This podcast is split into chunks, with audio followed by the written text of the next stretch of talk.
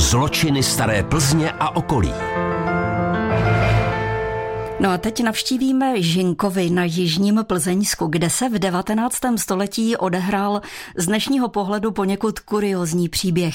Víc nám poví autorka historicky zaměřených publikací Eva Horová. Před námi je krásný Žinkovský zámek a vedle něj hned rozlehlý rybník Labuť. A v době, kdy na zámku sídlili šlechtici z Harachu, se odehrává náš příběh. Nemáme přesný letopočet, ale víme, že to bylo před mnoha a mnoha lety. Co se tady přesně stalo? Jistý pan Venclíček, který pocházel z Blovic, chodil po hrázi, kde se tehdy pásly kozy a kozlové. V té době nebyl na hrázi žádný pasák a kozlové byly obyčejnému lidu velmi nebezpeční, neboť trkali a mohli člověka zranit nebo i zabít.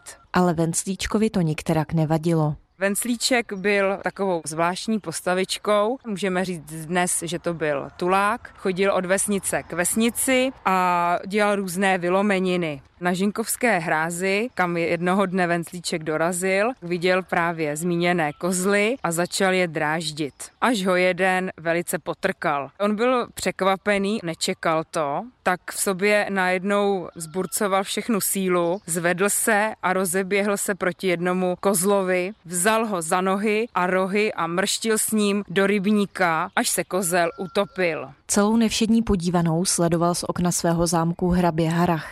Tomu se to nelíbilo, protože ubližovat zvířatům není dobré nikdy, tak nechal zapřáhnout svého lokaje do kočáru a že se za tím lumpem vypraví. Venclíčka dohonili nedaleko rybníka, on se zase potuloval už o kus dál a díval se, kde by co komu ukradl nebo kde by jakou lumpárnu udělal. A lokaj dotyčného viníka čapnul, posadil ho do kočáru a přivezli ho na zámek. Už v kočáru se Venclíček rozechvěl a bál se, co s ním bude. Pan hrabě ho vzal dovnitř do zámku a nechal ho natáhnout na břicho na lavici. Nařídil svému lokajovi, aby mu dal 25 ran na holou zadnici. Před hrabětem tak učinil a pak dotyčného pustili.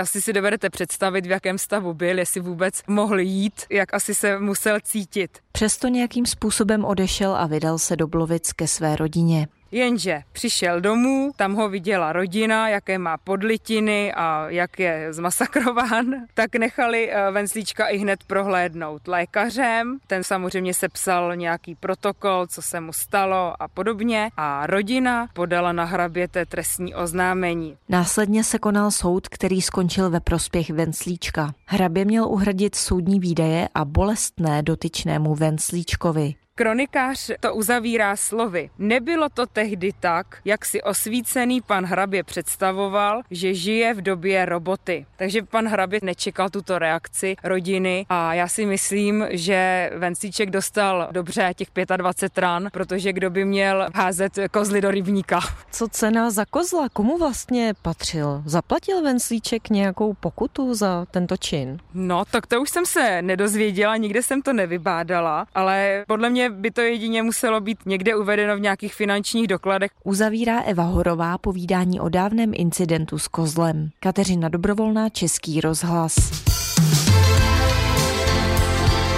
Český rozhlas Plzeň. Rádio vašeho kraje.